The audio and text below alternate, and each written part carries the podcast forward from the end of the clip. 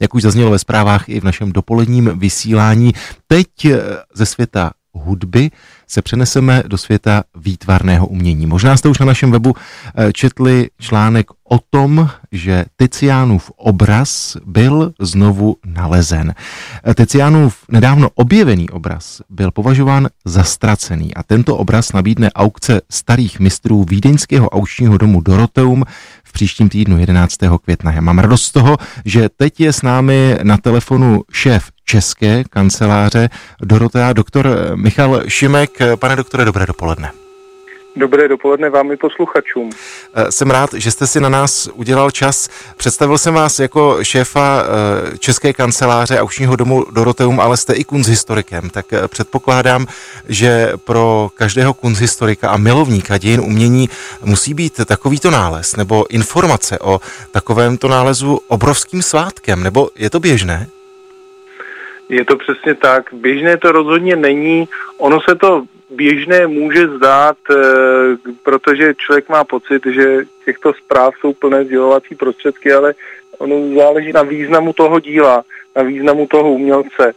A objevit Tizianův obraz to rozhodně běžné není. My jsme samozřejmě strašně rádi, že se ten obraz podařilo získat, podařilo objevit v rámci přípravy naší aukce, ale třeba pro mě osobně je to, že ten obraz pravděpodobně pochází ze sbírky Rudolfa druhého, je něco, co takovému objevu přidá prostě mnohem víc na, na významu, a myslím si, že to je opravdu jako velký svátek. A i navzdory tomu, že vlastně je to náš předpoklad, protože ten obraz pochází z majetku švédské královny Kristiny, která právě v roce šestnáct set čtyřicet osm nechala vyplenit sbírky Rudolfa druhého. Tak přestože se předpokládá, že tomu tak bylo, že ten obraz byl v jeho majetku, tak e, i ten předpoklad je dostatečným důkazem, e, dokladem pro, pro obrovskou radost z takového nálezu.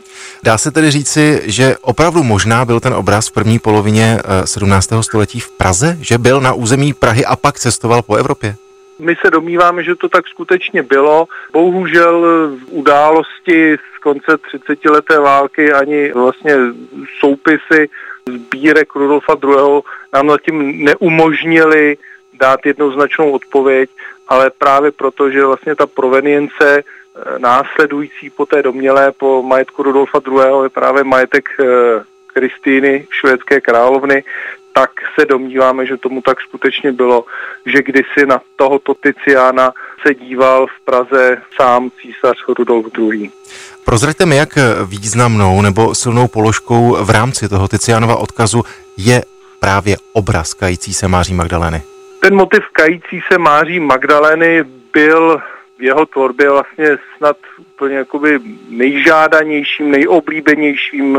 Tohoto motivu se dochoval největší počet autorských replik a variant, a myslím, že se v tom obraze vůbec, nejen v tom obraze, který půjde do naší aukce, ale i v těch dalších verzích opravdu jako dokonale snoubí veškeré Tizianovo mistrovství a vlastně ten jeho obrovský přínos pro nikoliv pro dějiny italského umění šestnáctého století, ale vůbec pro dějiny výtvarného umění jako celku. Jak náročné, anebo možná snadné, to nechám na vás, je vlastně určit odhadní cenu u takového skvostu?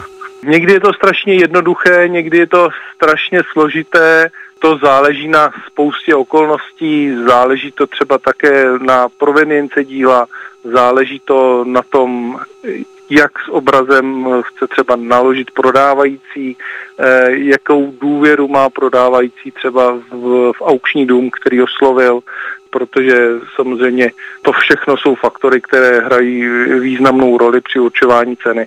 Já jsem tedy moc rád, že jsme mohli posluchačům Rádia Klasik Praha říci o novince, kterou chystá rakouský aukční dům Dorotheum. Jsem moc rád, že mým hostem na telefonu byl šéf české kanceláře Michal Šimek. Ať se aukce vydaří. Díky moc. Děkuji, hezký den.